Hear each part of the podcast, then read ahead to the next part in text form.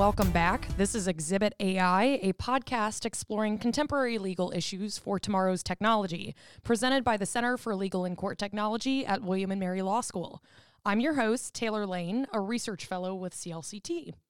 Today's program is one in a series of episodes where we will grapple with the way that smart cities and smart city technology interact with the law. In particular, today's big question is, how do smart cities bring up challenges within constitutional law? And specifically for today, the First Amendment. Our guest today is Alex Pratt, another research fellow with CLCT. Hi, Alex. Hey, Taylor. So, Alex, you've been sort of spearheading these constitutional law episodes. Maybe you can tell us a bit about what we're talking about generally. Mm-hmm. Like, what constitutional law issues do smart cities implicate? Well, we feel that smart cities implicate all sorts of constitutional issues, but due to time constraints, we're only going to focus on a couple for these podcasts.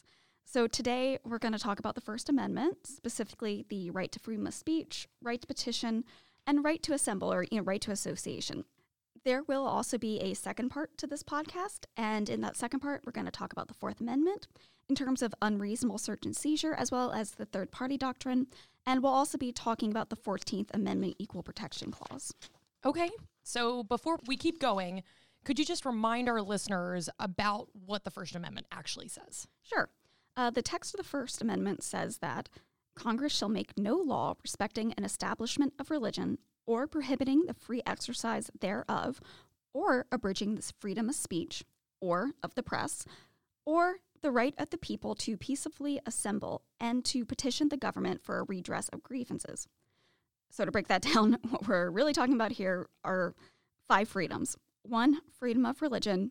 2. Freedom of speech. 3. Freedom of the press. 4. Freedom to assemble. And 5. The freedom to petition.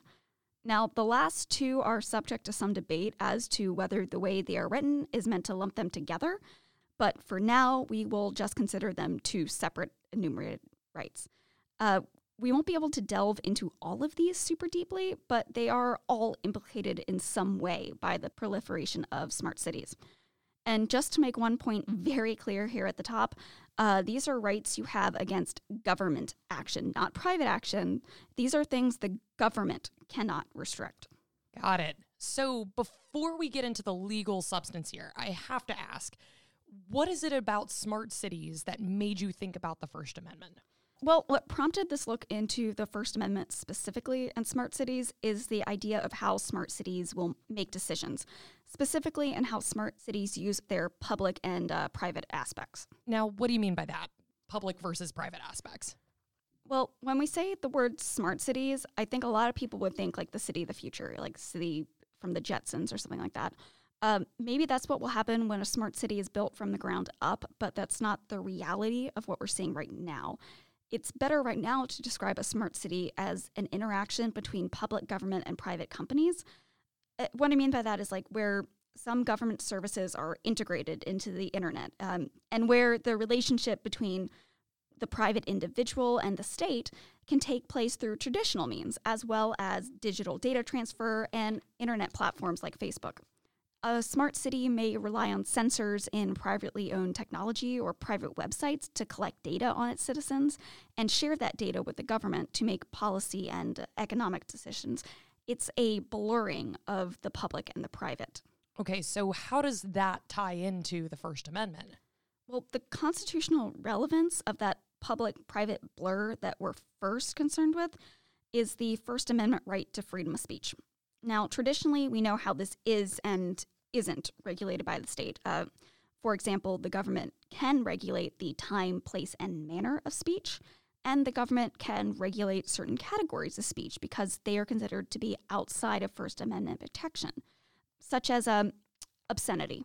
We don't consider obscenity to have First Amendment protection, so the government can regulate it. But on the flip side, we also know that the government cannot restrict speech based on viewpoint. We'll get to that in a minute. But to bring it back to smart cities, what we're interested in is whether the blurring of that public and the private shifts who can and cannot regulate speech. Now, what are we talking about when we say blurring?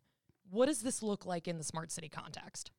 Okay, well, before we get too far down the road here, I do want to mention that this blurring I'm talking about is unintentional. A smart city isn't necessarily trying to move the line of what's public and what's private. It's mostly doing this unintentionally through decisions based on efficiency and limited government resources. A smart city will rely on private sensors and private companies to connect with citizens and to collect data on citizens because it's just more efficient that way. That's something that these private companies already do. The government doesn't have to expend unnecessary funds, learn a whole new subject, et cetera.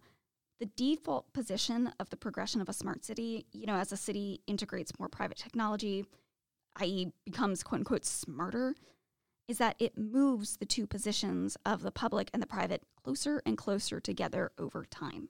That makes sense. Can you give us an example of this kind of blurring? Yeah, that would make it a little more clear. Okay, so imagine a small city. Let's say it has 15,000 residents. And let's assume the local government uses a social media platform like Facebook to connect and communicate with those residents.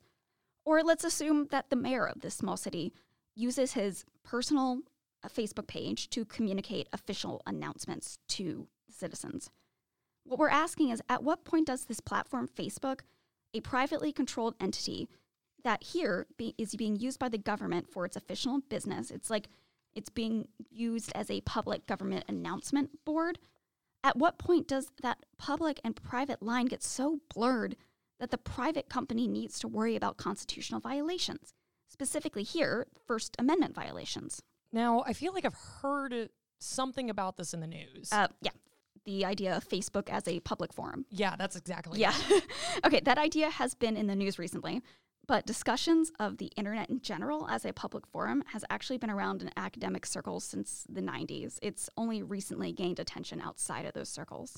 Now, to clarify for our listeners, What is a public forum, at least in terms of the First Amendment? A public forum is a place that has a long-standing tradition of being used for and is historically associated with all free expression that is protected under the First Amendment. So streets, parks, sidewalks, they're considered open to public discourse by tradition and are so designated as traditional public forums. So how does a public forum come about? How does it come to exist? Okay. Well, the government creates a designated public forum when it intentionally opens a non-traditional forum for public discourse. The two key points of that are that these places are created by the government, not private entities, and that it must do so intentionally. Now, in terms of free speech, governments can't restrict the use of public forums based on the content of the speech expressed by the user. The government can't say that you're not allowed to speak in a public forum because we don't like your message. That would be viewpoint discrimination. To legitimately restrict speech in that way, the government restriction would have to pass strict scrutiny to do so. But the government can restrict speech in public forums as to the time, place, and manner of speech. And what do those restrictions look like? Okay, well, first and most importantly, those restrictions are content neutral. That means the government should not be trying to restrict the speech solely because of what it is, what message it's trying to convey. So, for example, a city can't say that we're not going to allow a gay pride parade because we don't like the message it sends. But the city can say that the gay pride parade may only go down certain streets so that traffic isn't affected too much. Now, to survive a First Amendment constitutional challenge, any restriction has to satisfy a three-pronged test outlined by the Supreme Court in a case called Ward versus Rock Against Racism. In that case, the city required sponsors of park band shell concerts to use sound equipment and a sound technician provided by the city in order to avoid noise complaints by surrounding residents. Basically, they were trying to limit the volume of the noise from these concerts. The plaintiffs had previously sponsored annual concerts in the park using their own equipment and technicians and felt that this was a violation of their First Amendment rights because it might limit the reach of their message. The Supreme Court held that the guideline was valid because it met the three-pronged test. First, as I mentioned, the regulation must be content neutral. This guideline was content neutral because the city's desire to control noise had nothing to do with the content of the speech. There was even a provision in the guideline that forbade city officials from purposely selecting inadequate sound systems or varying volume based on the message. It applied to everyone. Second, The regulation must be narrowly tailored to serve a significant governmental interest. Now, what that means is that the regulation should only impose necessary restrictions to serve a certain meaningful purpose. Here, the guideline was not unnecessarily restrictive. It had no material impact on any performer's artistic control, and its meaningful purpose was to insulate residents from unwanted noise. Now, third, the regulation must leave open ample alternative channels for communicating the speaker's message. The basic test for this prong is whether the speaker is afforded a forum that is accessible and where the intended audience is expected to pass. This guideline didn't prevent the group from performing in the park and provided another means through which they could broadcast their message. As it turns out, the city actually did have a decrease in the number of noise complaints from surrounding residents, and there were no complaints about sound quality from concertgoers in the park. In theory, the guideline did exactly what it was meant to do. It's a pretty good example of a regulation that still protects free speech rights while also meeting a municipal goal. Okay, so tying this back to smart cities, let's get back there. Okay, our question is, as the line between the private and the public gets more and more blurred over time, is there a point at which the private companies become a public forum and then are subject to the same limitation vis-a-vis speech restrictions as the government? You know, is there a point at which the private company would have to pass that three-prong test to restrain speech on its platform? Now, where do we stand now on this question? Okay, right now we are at the same place we have always been since the drafting of the Constitution back at the dawn of the Republic. What I mean is private entities are not beholden to constitutional guarantees. Basically, social media remains private space. Plus, not to get too far off topic, but I want to take a tiny detour, these online service providers are protected from civil liability by Section 230 of the Communications Decency Act. And for our listeners, what's that? Okay, Section 230 is basically a liability shield for internet companies. Usually when someone commits a tort, let's say libel or slander against you here in the physical world, let's say somebody went around town just putting up horrible flyers about you, saying that, you know, you're awful, that, you know, you commit all sorts of fraud, that you destroy public property, whatever. Now, you find that person and you can sue him for defamation. But on the internet, it's a lot harder to find the person who harmed you. It's almost impossible to track down the actual human being behind the screen name. So then you think that you could sue the site that someone used to harm you, say, you know, Facebook. But Section 230 shields those websites from those kinds of suits. They can't be sued for what people do on their platforms. So that doesn't seem ideal at all. No, it's really not. And the thing is, that wasn't the intent of the law at all. Now, contrary to what many people say or have heard, the law, Section 230 and the Communications Decency Act, they were never meant to force sites to be politically neutral.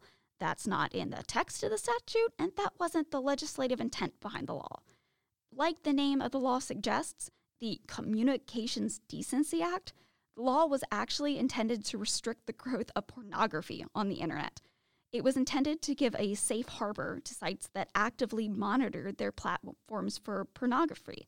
So if that they were monitoring the site and porn just happened to get up there because they just didn't have the time to check everything, they would be fine. They couldn't actually be sued for that.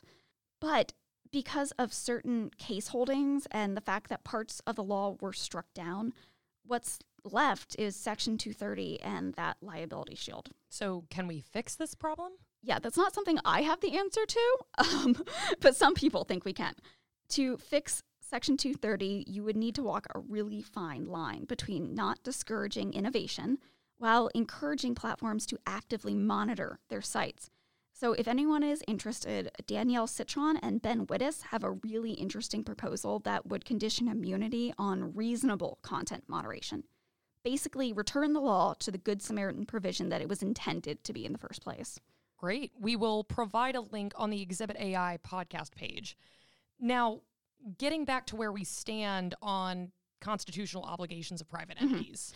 Okay, right. So we're still at a place where it's only the government that is obligated to abide by those constitutional restrictions.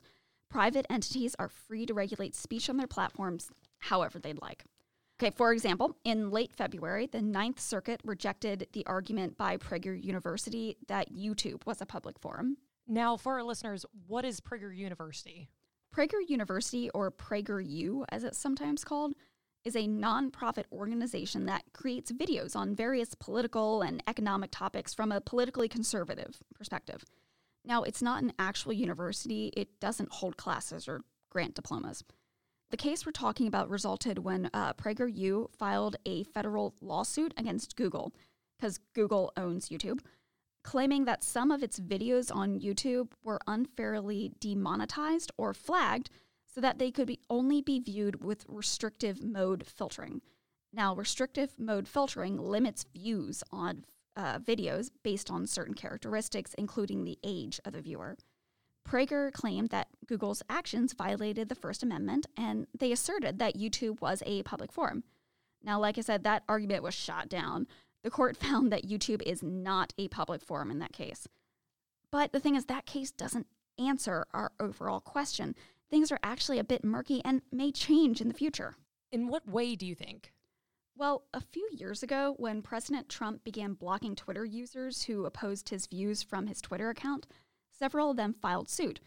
Though generally, Twitter is not considered a public forum, in this case, the court said that the president made it so. His was not a private, personal account completely independent of the presidency. He uses the account to take actions that can only be taken by the president as the president. Because he chose such a public platform, he could not selectively exclude those whose views he disagreed with. The federal court ruled, quote, "The First Amendment does not permit a public official who utilizes a social media account for all manner of official purposes to exclude persons from an otherwise open online dialogue because they express views with which the official disagrees," end quote. And there was a 2017 Supreme Court case called Packingham v. North Carolina. There, the court looked at a North Carolina law which said that registered sex offenders were barred from accessing various websites, for example, Twitter and Facebook, because minors are known to be active and have accounts on those sites, and that the offenders could not access those sites, regardless of whether or not the actual offender had directly interacted with a minor. The court held that that law violated the First Amendment.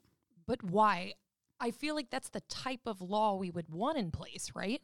Well, they said the law failed under strict scrutiny. Now, it's been a while since I've taken con law. Maybe you can remind me and our listeners as to what strict scrutiny is. Yeah. So the Supreme Court has different ways of approaching cases called standards of judicial review. The highest level of judicial review is called strict scrutiny. The court uses this type of review when a case involves fundamental rights. The right to vote, the right to raise your child as you see fit, the right to freedom of speech. Once the court determines that strict scrutiny is called for, the law is presumed unconstitutional, and the government must then show why it is not. Now, the government can do so by showing that the policy is necessary to achieve a compelling state interest and that the legislation is narrowly tailored to achieve the intended result. Okay, I remember this now. So how was strict scrutiny applied in Packingham? Okay, here the court said that while North Carolina had an interest in protecting minors, the law burdened way more speech than was necessary. The law restricted access to all sorts of websites, which the court deemed to be too broad. Justice Kennedy wrote that, quote, "A fundamental principle of the First Amendment is that all persons have access to places where they can speak and listen, and then, after reflection, speak and listen once more." He continued by saying that, quote, "By prohibiting sex offenders from using those websites, North Carolina with one broad stroke bars access to what, for many, are the principal sources for knowing current events, checking ads for employment, speaking and listening in the modern public square, and otherwise exploring the vast realms of human thought and knowledge." Now, just take a note here that a huge variety of sites are being equated to a public forum. And I think we know that not all websites out there have the characteristics of a public forum, you know, the traditional use of open discussion. And it is really important that the Supreme Court did not hold that the internet is a public forum. But it seems that despite that express holding, it actually sounds like they're hinting that they might hold the internet to be a public forum in the future. So how does this question get murky, as you said earlier?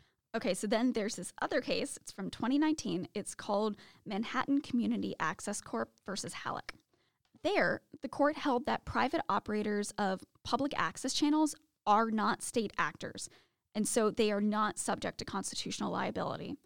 Now, public access channels, for those who aren't aware, they're where cable networks set aside certain channels for non-commercial mass media, basically where the general public can create and broadcast their own shows. For those of you who remember Wayne's World, that's basically what the first movie was about, you know, them going from public access to an actual channel. Right. The court looked at whether companies that ran these public access channels were state actors or private entities. Now, under established doctrine, a private entity may qualify as a state actor if it exercises, quote, powers traditionally exclusively reserved to the state. But the court said that admittedly very few functions fall into that category. Operating public access channels on a cable system is not a power traditionally exclusively reserved to the state. Now, that ruling seems oddly specific. Mm-hmm. So how does that fit in with the use of social media platforms? Well, see, I think that this case is very easily analogized to the internet, where operating a social media platform is also not a power traditionally exclusively reserved to the state.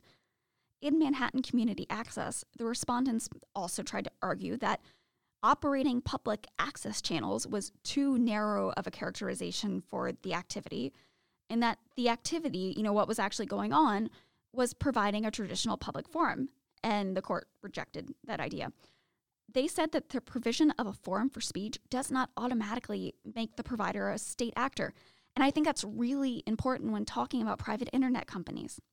So between those two cases, Packingham and Manhattan Community Access, and considering the recent holdings banning public officials from blocking citizens on Twitter, I just say that private platforms can still restrict speech all they want, but the future is unclear. And as technology changes and becomes more integrated into the public function, we may need to revisit this question. So just to summarize for our listeners, all of this boils down to a blurring of public and private spheres. As government actors use technology developed by private companies in the smart city context, there are major concerns that private entities may have to abide by constitutional guarantees and that our traditional free speech doctrines will not be enough to properly evaluate potential violations of free speech rights. Did I miss anything, Alex? Nope, I think you got it. Great. So shifting gears a bit, okay. The First Amendment also gives people the right to petition the government for a redress of grievances. Yeah. How do we think the right to petition is implicated by smart cities? Well, for one, smart city technology could enable a new level of ostensible political connectivity for citizens. So much more data will be created and transmitted to the government for policymaking, potentially giving people a much bigger voice in the political process. But even in cases where citizens produce digital data specifically for policymaking purposes, and communicate it directly to the government authority through a designated platform, they hardly have an opportunity to express their views about the policy issues at stake, let alone engage in a reasoned discussion about them. Likely, the government will just take that data and make policy decisions without creating a forum for discussion. In that way, while citizens will be providing a lot more information to their government, participation will likely be passive. Their tech just automatically transmitting the data to the government. Is there really a problem with this, though? How could there be any more accurate information than statistical and empirical data? Wouldn't people want decisions to be made based on what's actually happening? Yes and no, right? Okay, of course, we want the government decision-making to reflect reality, but we know that everyone's reality is a little bit different. And what this doesn't account for is the aspirational goals of the people. They may not come out in droves to a political protest at City Hall about local taxes in the middle of a workday, but that doesn't mean they don't have an opinion as to how the government chooses tax rates or how taxpayer money is used. There's also a danger that we create a negative feedback loop, that the data being collected reflects the current state of the law, reinforcing realities that the citizenry may not support. Decisions being made based on this data will further entrench those realities, making it difficult to change city policies as social political goals change. It's very cyclical. This actually all comes back to speech, and in this case, the right to petition, even if some expressive actions or associations may be considered a form of speech. What we don't get in this scenario is a chance for actual spoken discourse. Without this, governmental decision-making becomes opaque. Speech may not be suppressed in the way we think, but it is possible that speech is chilled because people don't realize that decisions are being made without real dialogue or debate.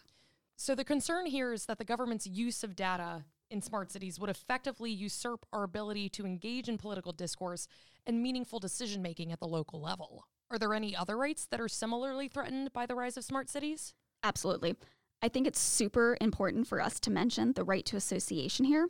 Now, in terms of the right to association, we think that there are three situations where the nature of a smart city could implicate this right. And to clarify before we start, what we're talking about here is different than the right to association found in Lawrence v. Texas or in Obergefell. That covers the right to an intimate human relationship. That right comes from the word liberty in the 14th Amendment. Here, we're talking about the right to associate with other people to further expression, a right guaranteed by the First Amendment. That's the right to assemble. Got it. So what are these three situations you just mentioned where smart cities could implicate this right? The three situations I think are of interest here are, one, the government punishing you for your membership in a group, thus violating your freedom to associate with that group. Two, compelling a group to disclose their membership by way of technology. And three, the violation of your right not to associate. Basically, the government using all the aggregate data it receives to lump together people who are not part of the group. So considering the first situation you mentioned, that the government might punish you for your membership in a group, how would this materialize in a smart city? Well, in a smart city context, the government can use all the aggregate data it has on you to figure out if you are a member of a certain group. Even with depersonalized data, it's relatively easy to link a particular person to that depersonalized data. For example, when Netflix released data on favorite movies, they said they depersonalized it by only releasing the zip code of the watcher. But researchers were very quickly able to determine the individuals tied to that data, and just from movie watching and zip code. So considering all the information that a smart city could have on you, it would be very easy for them to cross-reference that data and determine which individuals are all members of the same group. And then it would be easy for them to deny you services. And complicating this matter would be the fact that a data-driven organization, it's kind of a black box. If you were denied services, it may be hard for you to tell why you were denied services, meaning that it would be hard for you to prove that it was a violation of your First Amendment right. Just as a note, the way the government may punish membership is only if it proves that a person is actively affiliated with a group, that the person knows of the group's illegal objectives, and that the person joins the group with the specific intent to further those objectives. Say, for example, someone who joins a group threatening to overthrow the government. Okay, got it. Now, what about this second situation? How would a government compel a group to disclose their membership in a smart city context? Okay, you'd see the same kind of pressure from the last example, a denial of services and a difficult time showing that it was for an illegitimate reason. But this time, it would be the government would be doing it to pressure a group to disclose its membership. And due to how hard it would be for the group to prove that the denial was for an illegitimate reason, the government action could count as compulsion. And that would be a violation of the First Amendment, because it's a violation of the First Amendment right to assemble to compel a group to disclose its membership. The government can only do that if it meets strict scrutiny. And that's because we're concerned that disclosure of membership may chill association. Wow. Okay, so how about this third situation, where the government violates your right not to associate? We would normally interpret the First Amendment right to associate as just the right to associate with whomever we want. So how does the government's interference with a person's ability to avoid associations through smart city technology present a First Amendment concern? Here, we're actually concerned with the violation of a group's right, not an individual's right as in the other two examples. what we're talking about here would be a violation of a group's right to associate. Basically, where a group is being forced to associate with those it doesn't want to. This falls under the freedom to associate because that freedom includes the right not to associate.